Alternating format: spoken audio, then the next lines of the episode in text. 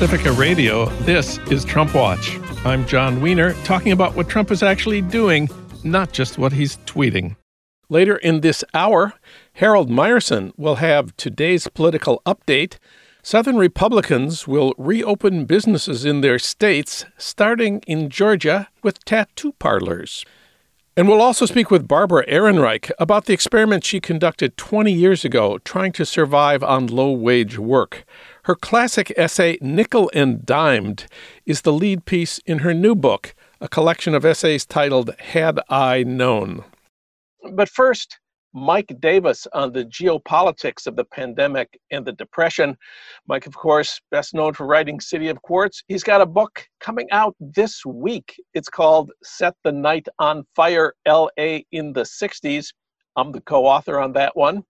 He also wrote a book in 2005 on another virus, the avian flu. That one is called Monster at Our Door. And recently he's been writing a lot about the new virus, including several pieces for The Nation we reached him today at home in San Diego. Hi, Mike. Hi, Jon. Well, so far, 90% of the reported cases and deaths from the coronavirus have occurred in the rich, developed countries. The highest number in the world right now is right here in the land of the free and the home of the brave. But there are 2 billion people in poor countries who don't have medical care or health insurance or unemployment benefits. So we have a lot to talk about here. Maybe we should start with the developed world. The highest rate is, first of all, in Spain, which has been five times higher than the United States per capita. Italy is second, but right across the border in Germany, the death rate is about half of what we have in the United States. So we see huge differences in Western Europe. Well, what we also see in Western Europe is the collapse of any kind of coordination or mutual aid within the European Union. And in many respects, the EU uh, response has been as disorganized and fragmented uh, as the case of the United States. Now, within the EU, countries still control most of their health policy, but the EU, EU has a convention that in the case of a disease emergency, a pandemic, countries will provide each other with uh, uh, mutual aid and they'll attempt to coordinate it as uh, a community. The opposite of that happened almost immediately after uh, the end of uh, the carnival week and ski season, where Italians probably picked up the virus from Germans who'd been in, in East Asia. Uh, France sealed its border and then followed by other countries and refused to uh, share any of their medical supplies with the Italians. In the middle of March, the Italian uh, ambassador on the European Council in angrily denounced his sister countries for what he called their betrayal of Italy. And we can assume now that there's a very high probability that when the uh, Salvini's Northern League government returns to power, as it most certainly will, uh, that Italy may leave the uh, European Union just as uh, uh, uh, Britain did. So the European Union has revealed itself once again showing the same kind of response. It, this response mirrors what happened, of course, been happening with the refugee crisis. The whole European project now appears in, in jeopardy and in doubt. Well, I want to just pause for a minute to talk about the statistics here. The number of cases and the number of deaths that we know about, of course, depends on testing, which we know is way behind the disease especially in the United States and in a lot of places, including the United States, we are told that since hospitals are overcrowded, we should stay home until we have the most serious symptoms. Don't go to the hospital until you can't walk more than three steps. Uh, that means lots of people are dying at home or in nursing homes and may not even be counted as COVID 19 cases unless they're tested post mortem. So the statistics almost certainly underestimate both the number of cases and the number of deaths it, it, pretty much all over the place. Isn't that true? Oh, of course. And the situation's even more bizarre uh, in, in, for instance, sub Saharan Africa, where there's still relatively few cases, although now reported in every single country. But the actual uh, infection uh, is now spread and must be much, much larger uh, than reported. Initially, it was thought that Africa somehow would be spared from the pandemic, mainly because uh, it's such a young continent. Yeah. Uh, 3% of sub Saharan Africans are over 65, while 23% of uh, Italians are over 65, 15% of uh, Americans.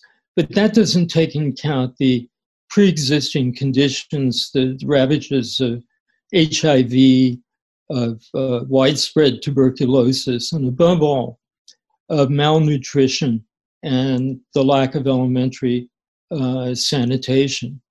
So the real massacre of humanity may only be beginning in uh, sub Saharan Africa, but also in the slums of South Asia and in Latin America, where similar conditions exist.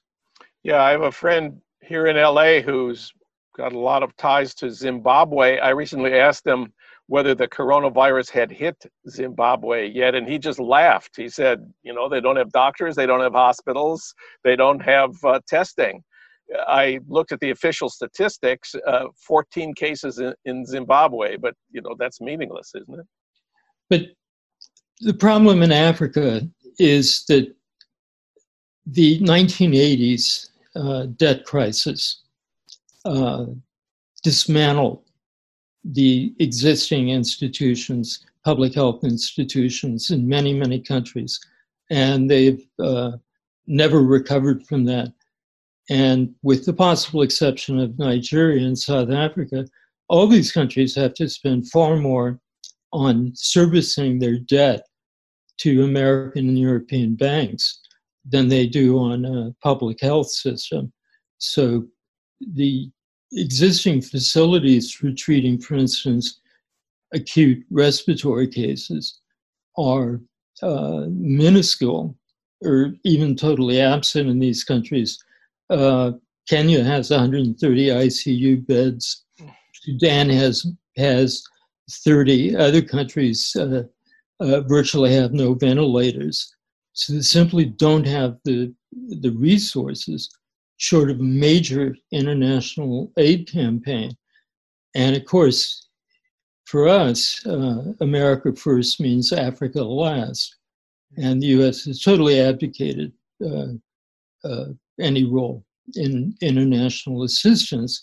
And the Europeans are so preoccupied with their own what's called crisis of solidarity uh, that they've only supplied very meager uh, support to Africa. Meanwhile, the World Health Organization is, which Trump is now vowing to defund, hmm.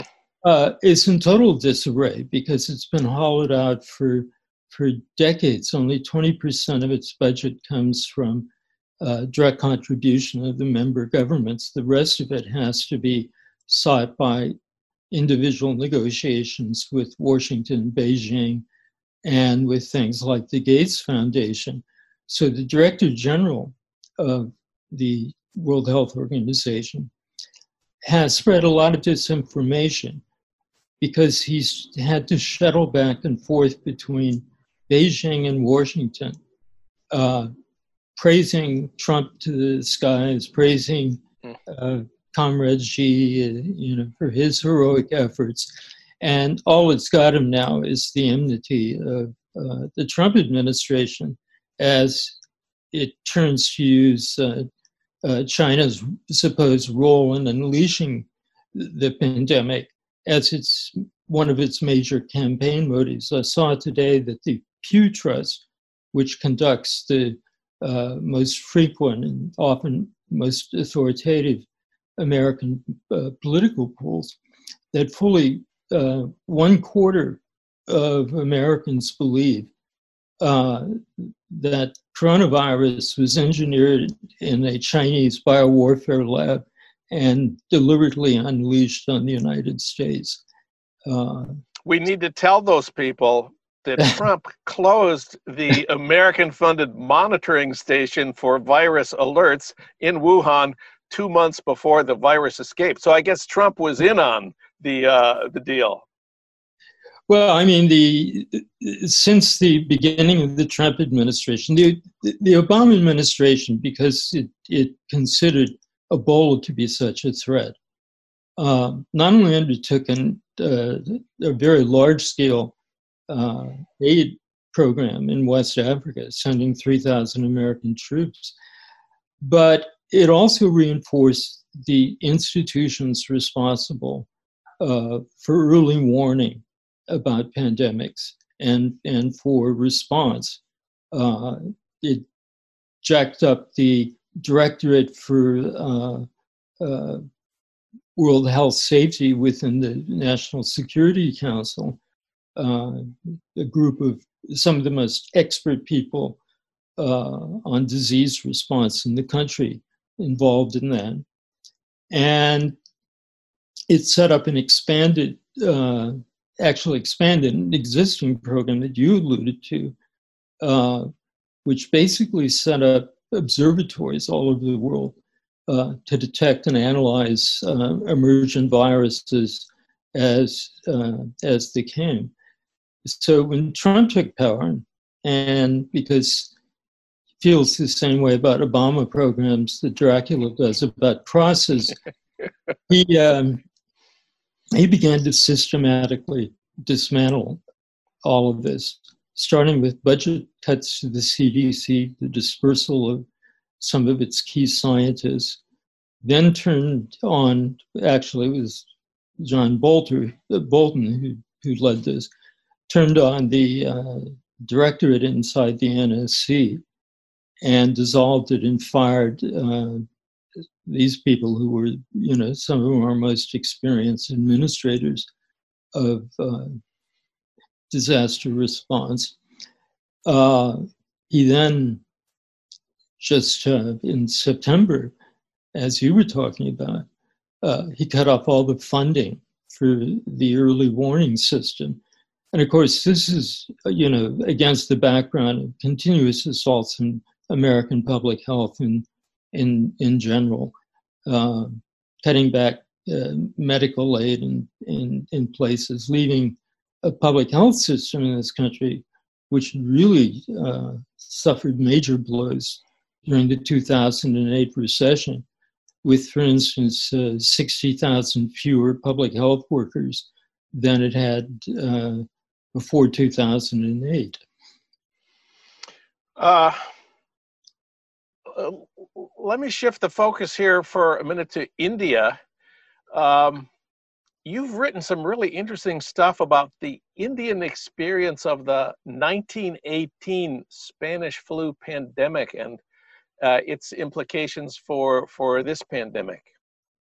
Well, I think everybody knows now is uh, and understands that the Spanish flu 1918 1919 actually misnamed since the first outbreak was in Kansas, so we should probably call it the Kansas flu.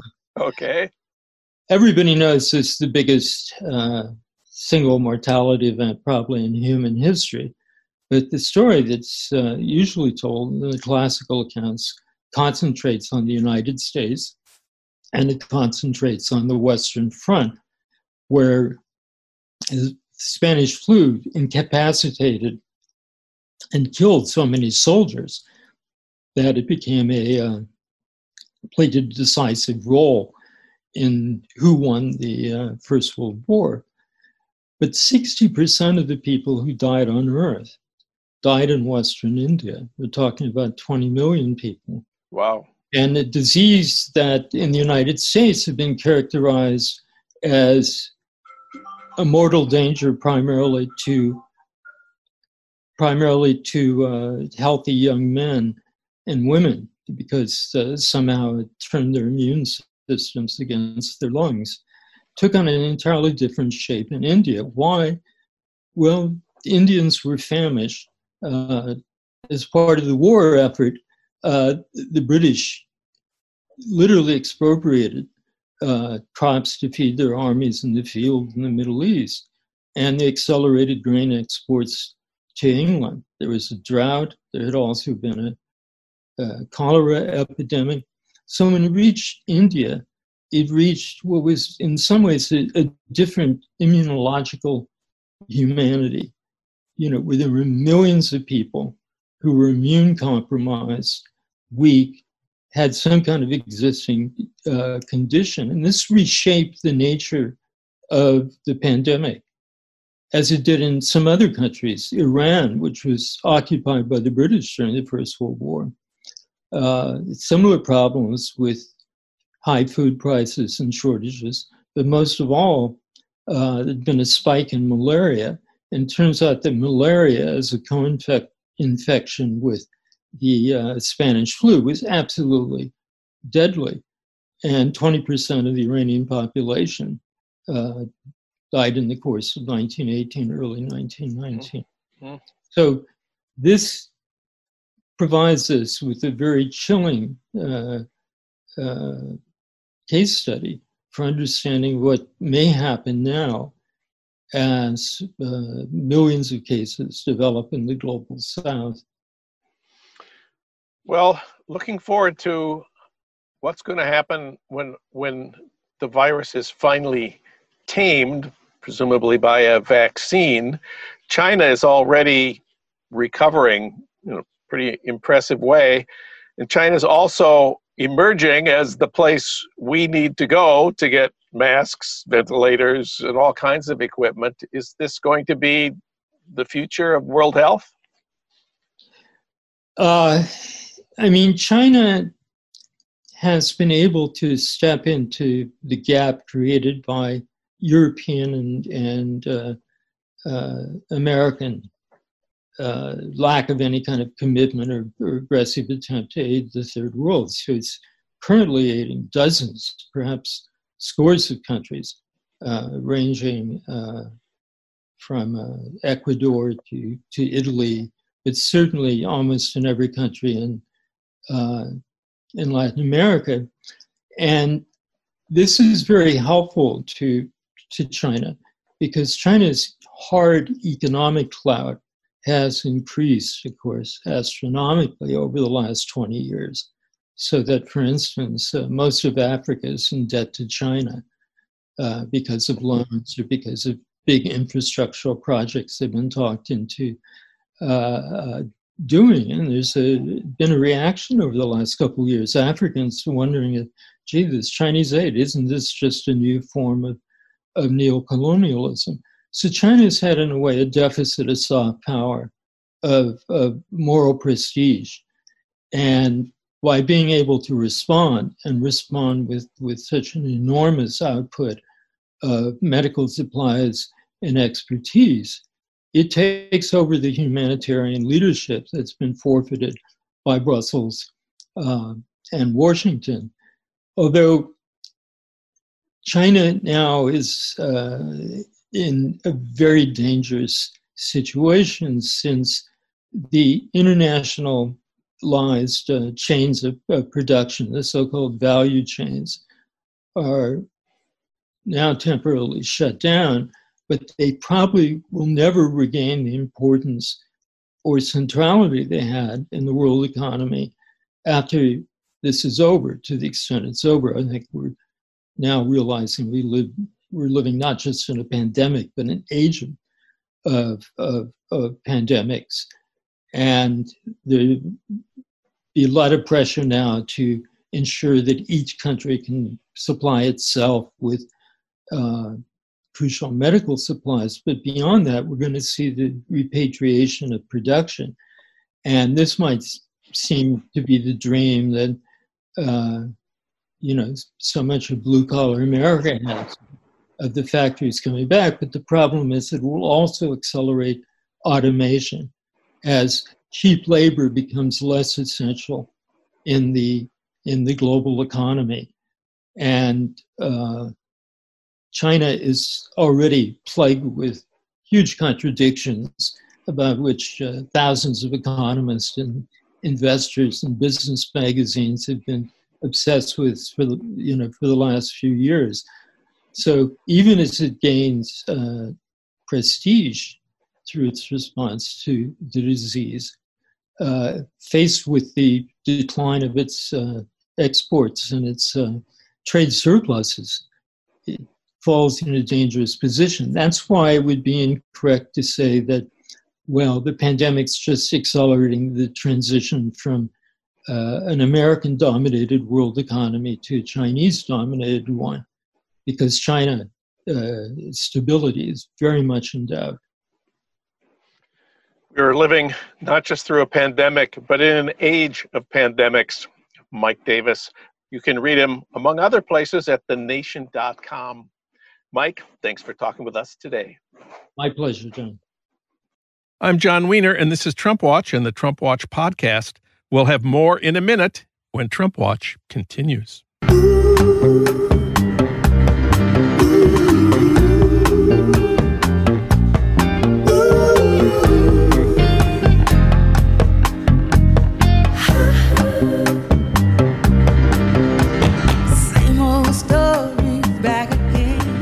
It's the same old story. This is Trump Watch. I'm Jon Wiener, talking about what Trump is actually doing, not just what he's tweeting.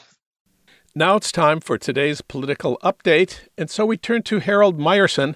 Of course, he's editor at large of the American Prospect and a regular contributor to the LA Times op ed page. We reached him today at home in our nation's capital. Harold, welcome back. Always good to be here, Jon.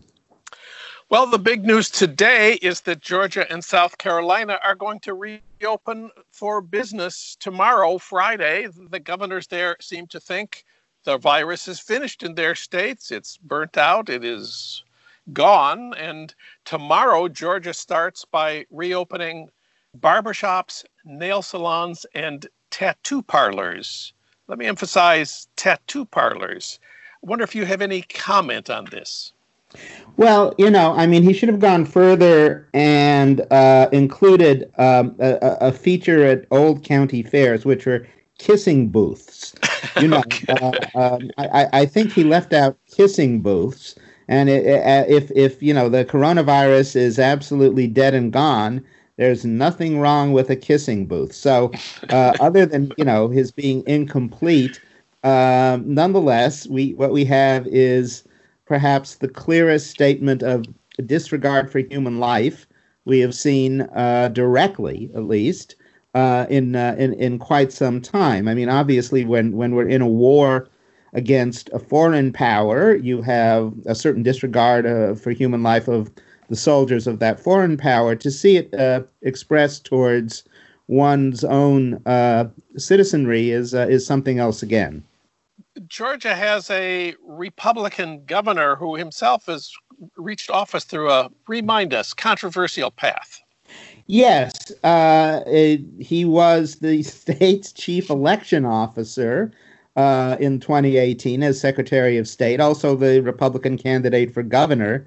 And he uh, therefore uh, put in place a whole series of voter suppression measures uh, that uh, doubtless uh, led to his victory over the Democrat Stacey Abrams in that election. So uh, uh, it's it's clear that there is particularly a certain category of Georgian uh, who he would want to exclude from the electorate uh, and want to exclude, you know, now from you know possibly life itself. Uh, I, I should add that one of the interesting things we're seeing in in southern states right now, since the three states that are uh, poised to open are Georgia and South Carolina and uh, perhaps Tennessee, um, is the opposition this is uh, causing among mayors in cities that are more densely populated than rural areas, cities that tend to have, uh, you know, a, a more diverse therefore democratic electorate um, as opposed to white the white rural South, which is the basis of uh, the Republican coalitions in uh, in those states. So we're, we're we're seeing yet again, as we've seen in the South before on other issues, like a city like Birmingham, Alabama, tries to raise the minimum wage, and the state led the Republican state legislature passes a law saying cities can't do that. We're seeing a kind of at an almost heightened level uh, the conflict between places like uh, cities like Atlanta and states like Georgia. And even Trump says it's too soon for tattoo parlors to reopen in Georgia.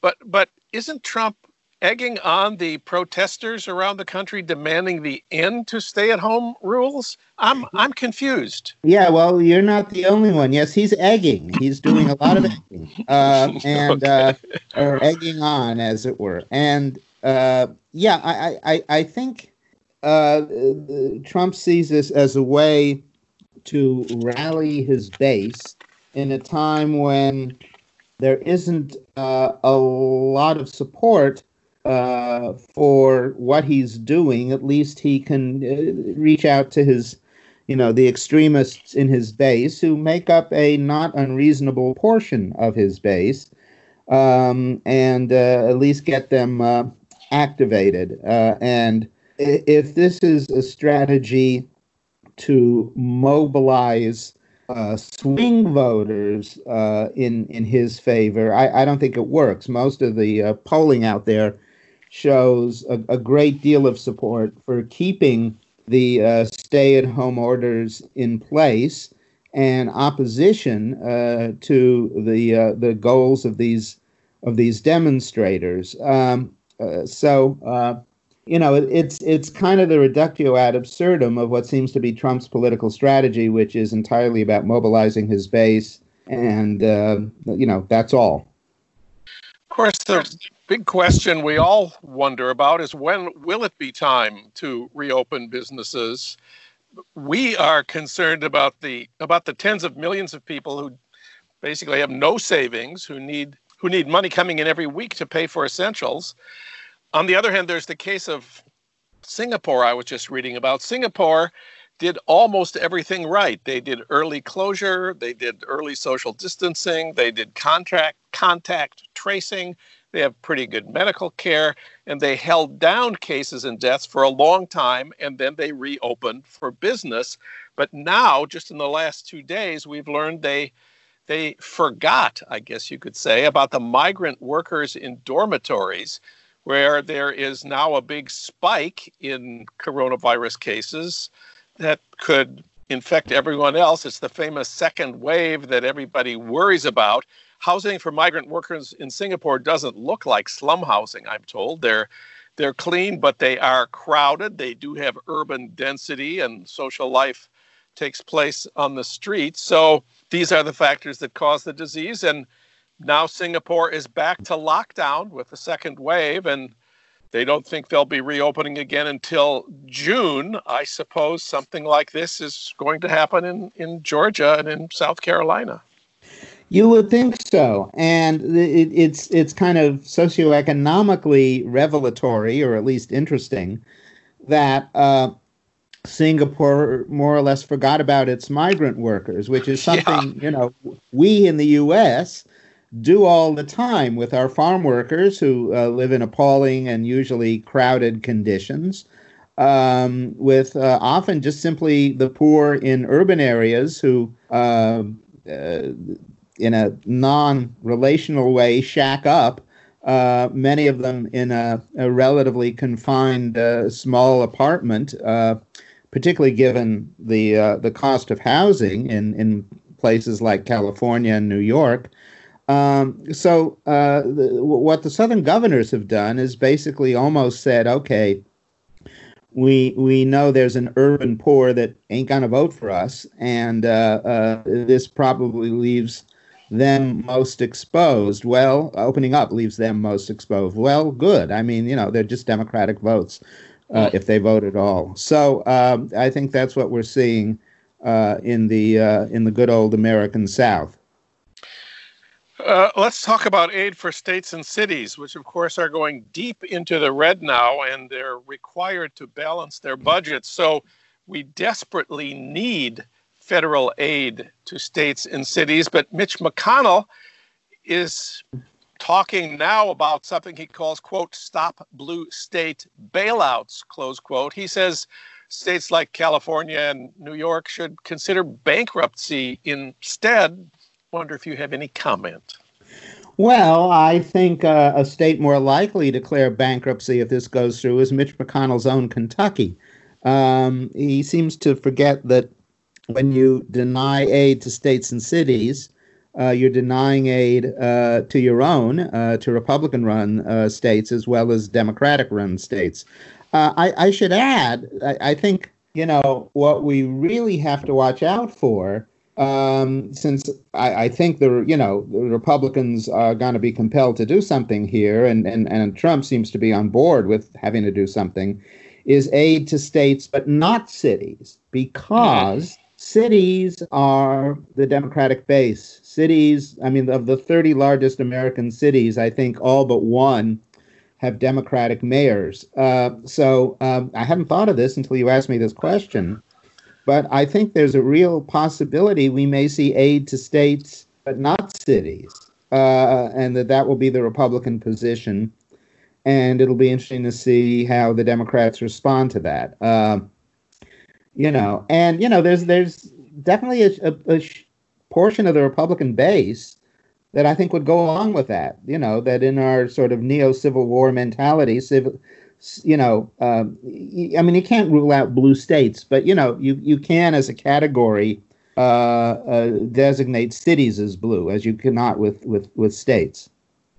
Let's change the subject here and talk about presidential politics and the big question on the minds of all Democrats who should Biden pick as his running mate? Biden needs so many things in order to win a high black turnout, a high Latino turnout, a high Democratic turnout, especially in Pennsylvania, Michigan, and Wisconsin. He needs a high turnout among young people who mostly did not vote for him in the primary. And we'd also like somebody as vice president who could be a successor as president. Which, which for you of all these considerations uh, are should take priority? Well, if uh, first of all, I don't think there has been a vice presidential pick who has ensured, uh, you know, one additional state to the victory column of uh, of a Democratic president since Lyndon Johnson was uh, Jack Kennedy's pick in 1960, and and Johnson may have brought Texas in, in that year into the Democratic column, but counting on uh, people, uh, eh, you know, uh, swings, counting on voters in states to be ultimately swayed by who your VP pick, uh, there's just like no evidence in voting patterns that that has happened in the last about 60 years. Hmm. Um, presidentiality, as it were, certainly matters since uh, uh, two things. Since we don't know, you know, if how Biden physically would would fare during his four years uh, as president, should he be elected, or and you know, then the question of assuming he uh, wants to serve just for one term.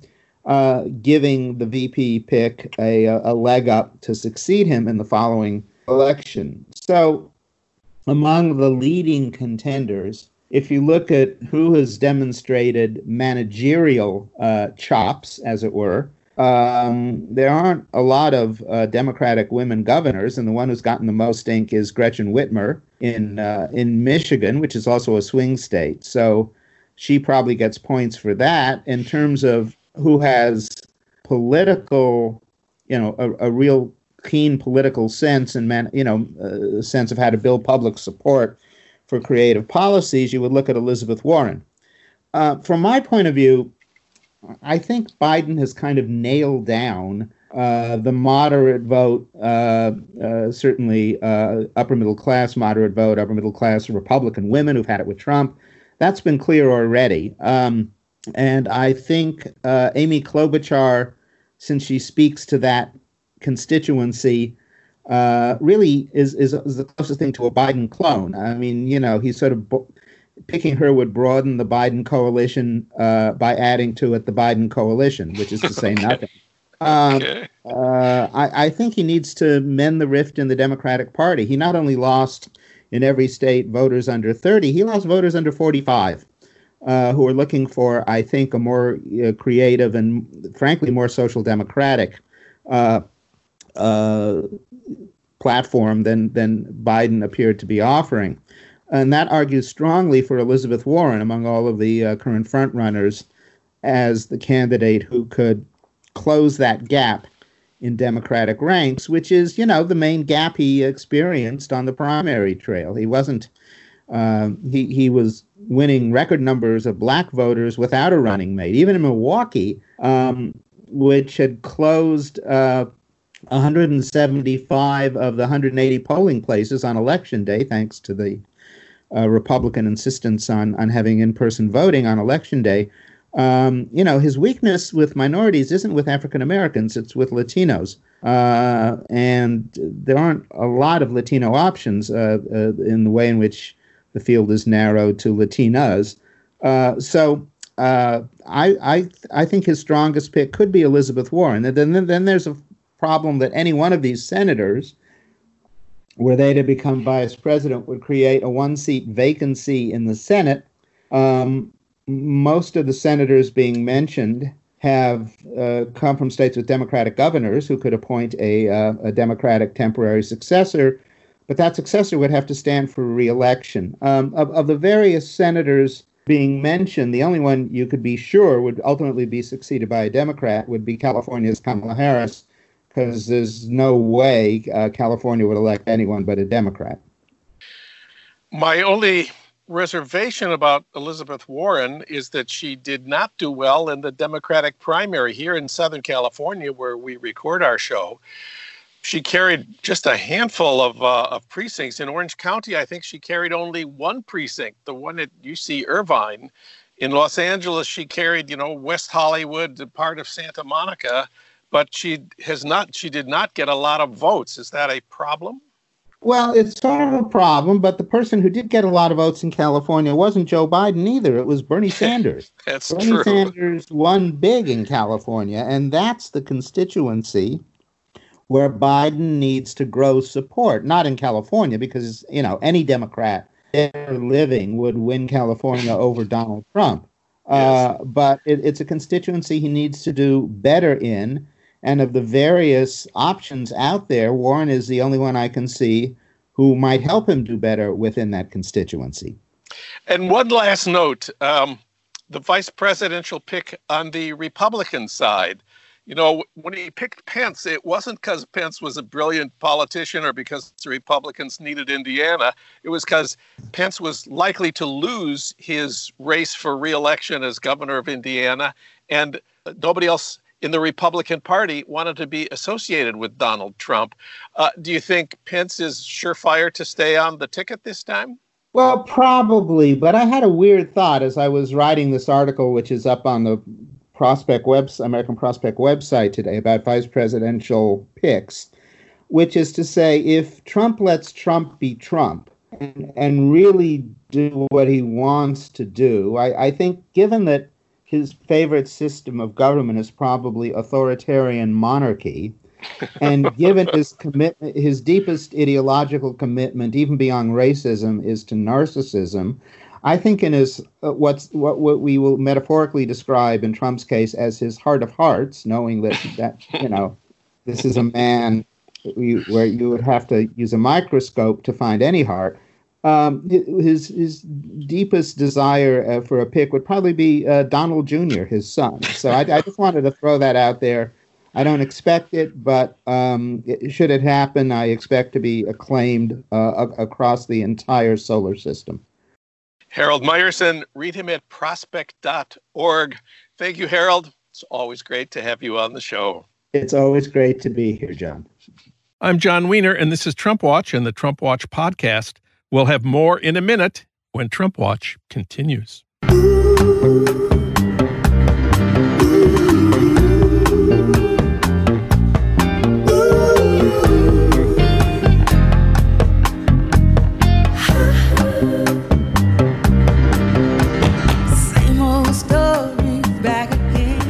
It's the same old story. This is Trump Watch. I'm Jon Wiener, talking about what Trump is actually doing, not just what he's tweeting. Now it's time to speak with Barbara Ehrenreich. She's got a new book out. It's called Had I Known. It's a collection of her greatest essays, starting with the unforgettable Nickel and Dimed, her experiment in low wage work. It became her first bestseller, and since then it's been assigned in hundreds of colleges, often as the common freshman reading, the book all members of a school's incoming freshman class read over the summer and then talk about during orientation week. We talked with Barbara Ehrenreich about Nickel and Dimed when the book was first published in 2002. Barbara Ehrenreich, the question you take up is how does anyone live today on the wages available to unskilled workers? And the answer that you come up with briefly is that it's almost impossible. What were the rules you set for yourself in the beginning? Well, my initial rules were that I had to um, find the cheapest place I could to live in, but consistent with living indoors and you know some degree of uh, safety. Okay. Um, that was that kind of rule got violated a little bit at certain times, and th- then I had to take the best paying job I could get. And my third rule was I had to try, you know, I had to work hard and you know try my best and not get fired for some silly reason. So the first job you got was uh, waitressing close to home in Key West. Uh, tell us what the what the work was like and what the money was like. Well, uh, I think any a lot of people probably listening have served in restaurants uh, at some point in their lives. I I had done so in when I was a teenager and in college. Me too. Okay, so you know you know what it's like. It's um it's pretty exhausting work. You're always on your feet. You're running a lot of the time and even if the place isn't full of customers, you've got all your side work to keep up with. But I, I knew that to begin with. Wages are pathetic. Um, wages are two dollars and change an hour. Wait a minute. Uh, wait a minute. Two dollars. Two dollars, and um, in one place it was fifteen cents an hour. I what, what what about? Wait a minute. What about the minimum wage it laws? Doesn't apply. How, how can apply they pay? Because uh, servers are tipped. Ah. Uh, so you're you're it's that's you know that's where your money comes from. I, I hope everybody realizes this. The tipping isn't optional for the server, uh, at least from the server's perspective, uh, because you absolutely have to get you have to get that to you know even get up to the minimum wage. So, how much were you able to make with tips working as a waitress in Key West? Well, I I was in some pretty um, let's see dismal places, uh, and I'm not young enough to get the really good jobs. You have to be uh, young and attractive to get the really high tip jobs. And I'm, I'm not experienced. You know, I my experience is decades out of date. So I got uh, not great jobs in places with um, one place was very slow. There wasn't enough business, I, so I left that job, went to another, uh, which was higher volume, but the tips were still awfully low, averaging around ten percent. So uh, you know, I made I averaged seven seven fifty an hour somewhere in there as a waitress. Did your coworkers um, have any secret economies, any tricks to making this this kind of uh, money uh, last longer that that middle class people don't know about? Well, no. Uh, you know, I sort of thought maybe I'll find out. Maybe there's some secret to this that I can't guess. Yeah. Unless I get out there and do it. Uh, but no, I found well, you know, there are strategies you can imagine. Uh, you know, the most common one is that you have to have more than one low-wage earner in the family, mm-hmm. uh, and that that can mean grown children or even teenage children, as well as a spouse, something like that. So you try to patch it together that way. Another strategy is um, taking more than one job, uh, and I did try that too. Um, and I, I have to admit I could not do two demand, you know, physically demanding jobs in one day. Uh, I was warned that it would. I was warned by um, a manager that it would be impossible, and uh, she was right. But a lot of people uh, do, you know, combine usually a job and a half, eight hours and six hours, or something like that. Very, very difficult. But I also found that a lot of people you know that I was working alongside weren't really quite making it. At least a couple of people turned out to be actually homeless. Although I wouldn't have guessed it because I just you know have stereotypes in my mind of how homeless people should look, and these people look fine, and they you know you can find places to shower uh, very often, public places, and come to work clean. But the odd thing was that these people didn't consider themselves homeless because if as long as you have a car or a I mean or a van or something to sleep in, uh, that's not really considered absolutely homeless. When you applied for these jobs as waitress or later a hotel housekeeper, uh, wasn't it obvious that you were a middle class, educated uh, intellectual? Uh, I I guess I thought too that there was a danger that I would be, uh, you know, that I might stand out and uh, in some way, but no, never. The only way I stood Never. out in every job was that I was the least, you know, always the new person, and had a lot to learn.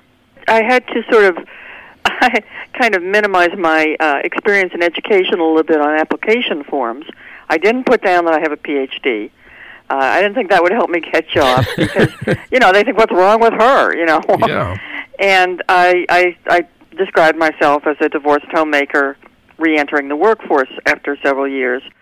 And that's true as far as it goes, right? You know, I'm a freelance writer. It's not the same as having jobs. um, And and what was the state of uh, sort of uh, class solidarity and class conflict on the job, start, starting in Key West? almost everybody I worked alongside with worked really hard and really put their hearts into their their work and took a lot of pride in in doing a good job.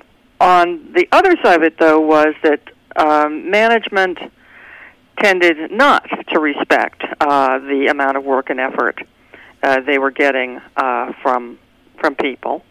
Uh, and um, I was I was astounded really at how badly uh, people are, are treated. Um, What do you, what do you mean badly treated? well, first for one thing, you have no privacy in in uh, the low wage workplace, and actually a lot of medium wage workplaces too these days. Uh, you know, from the beginning when you have to go through a drug test and uh, a personality test uh, to get the job. I mean, I think those things are invasions of privacy. On my one of my very first days at at work in one of these waitressing jobs, and this applies to all the other places too. I was warned that my purse could be searched at any time by management, and you know, I couldn't believe it. But that's true. Management has the right to search your purse or your backpack or whatever if it's on his property. You are subject to all kinds of ridiculous rules. Rules like no gossiping, or in at Walmart it was no talking. wow. I mean, you could, of course, you could talk to other people just if it was about the work in a, in a very brief way, but you were not ever to chat with a fellow worker, even if there was no, you know, urgent thing to do at that moment. So you had to sneak to do that, or rules like um, no eating or drinking anything, which um, was really an unhealthy kind of rule at one place I, I worked, which was a house cleaning service, and we could be cleaning one giant house for four hours and be, um, you know, not allowed to have a bite of anything or a sip of water during that time. Then there were also the rules about going to the bathroom. Well, well, I thought that there would be breaks everywhere. I thought breaks were all right, but no. Um, there is. Um, OSHA says you have the right to go to the bathroom in a timely fashion, but that's not something that is enforced um, very uh, energetically. Sometimes you have to sneak to take a leak. Now it's time for your Minnesota moment. News from my hometown of St. Paul that you won't get from Garrison Keillor. Uh, Barbara, you moved to Minneapolis where people are nice and where wages are high. Uh, you applied for a job at Walmart. Uh, what happened then? Well, let me say, it's not that easy to get a job at Walmart. uh, there, there's the quite a, a tricky person uh, personality test you have to get through. And uh, I was told before I took it, you know, don't worry, there are no right or wrong answers, just whatever you think. Well, then the uh, personnel manager came back from the computer where she graded my personality and said uh, I had some answers wrong. what what was wrong with your personality from well, Walmart's point of view? My strategy with these these tests was to give the obvious right answer. You know, it's usually pretty an- obvious. You know, if the, if the proposition in the in the test is I have stolen the following amount check dollar amount below of goods from my employers in the last year. I see what you mean. You know, it's got to be zero. yeah. Or if the, the another uh, test proposition you often run into is it's it's always better to work when you're a little bit high. Mm, that's Not. a tough. That's a tough one to know the right answer yeah, to. but the one that I got, one of the ones I got wrong, and I don't remember the um, others quite so exactly. You have to follow all rules to the letter at all times. Uh, agree, and how do you agree strongly, and you know, very strongly, up to totally strongly. And I put, um, I think I put very strongly, because I thought, you know, if I put went too was too blatant, they'd think I was faking out the test. But no, the correct answer was totally. Very Um, strongly is the wrong answer to the question. How how strongly do you believe in obeying the rules? yeah, and you see, I didn't want to look like too much of a suck up, but you can Big never mistake. be too much of a suck up. Big mistake. Nevertheless, you got this job at Walmart. Now, uh, you say you made mistakes in Minnesota. What were your mistakes? I think I could have possibly gotten a better paying job and was offered what appeared to be a better paying job by another big box store. But the thing that kind of really scared me about it was it was an 11 hour shift. Now that has to be illegal. Uh, and I and I said, "How can this be?" And they said, "Well, do you want the job or not? You want to work full time or not?" Maybe I should have taken that one and just tried to keep on my feet for 11 hours at a time. I don't think I could have done it though. So instead, you took the Walmart job and you went to the Walmart orientation. I must say, this was, to me, one of the most fascinating parts of your book. Yes, well, you know, Walmart is more than a corporation; it's a cult. Uh, Okay. It takes uh, an eight-hour orientation, no matter how lowly your job. You know, people greeters, everybody go through this orientation. Uh, this went stretched from 3 p.m. till almost 11 p.m.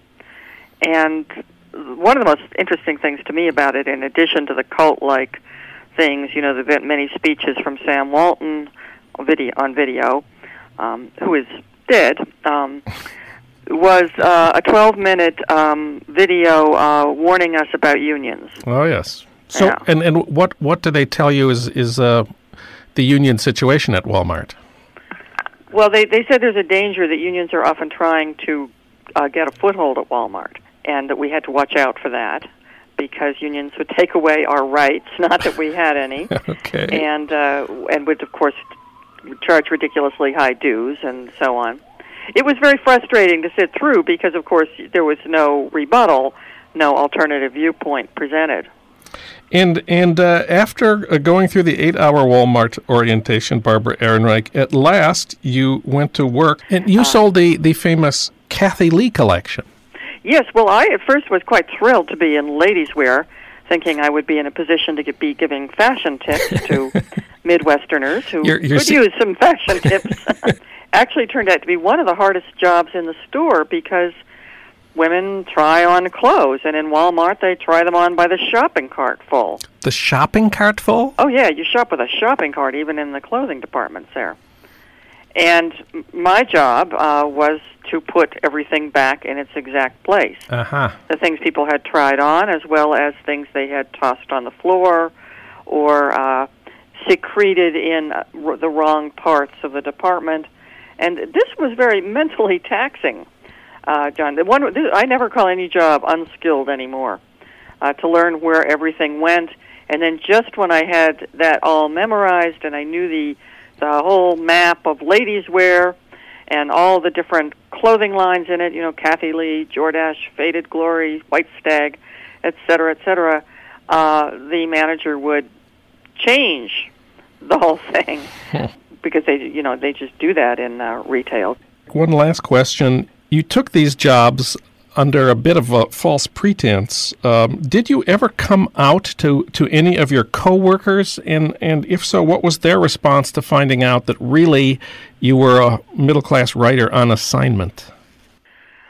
well, yes, I that deception weighed heavily on me, and I was always very anxious before coming out to, you know, someone, um, you know, you or a few people who I knew especially well at the end of my career in a particular job, and I didn't know what response to get I would get, but what I got was quite surprising.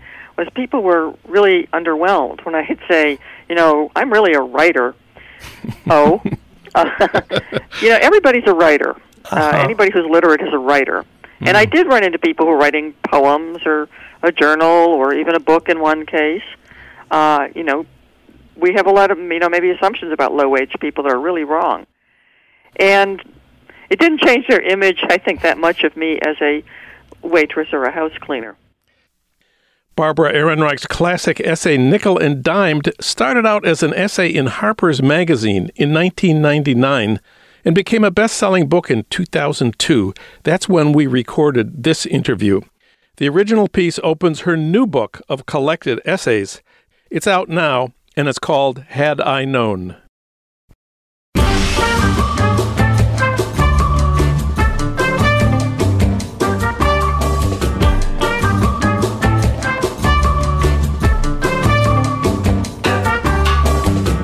Well, that's it for today's Trump Watch. Our show is produced at KPFK in Los Angeles, thanks to our engineer Gary Baca, with additional engineering from William Broughton. Our producer is Renee Reynolds. Our senior producer is Alan Minsky. And thanks as always to Ry Cooder for our theme music, Mambo Sinuendo. Hey, Trump watchers, if you missed any part of this show or any of our recent shows, you can listen online anytime you want at TrumpWatchPodcast.com. Trump Watch returns next week with more talk about what Trump is actually doing, not just what he's tweeting. I'm Jon Wiener. Thanks for listening.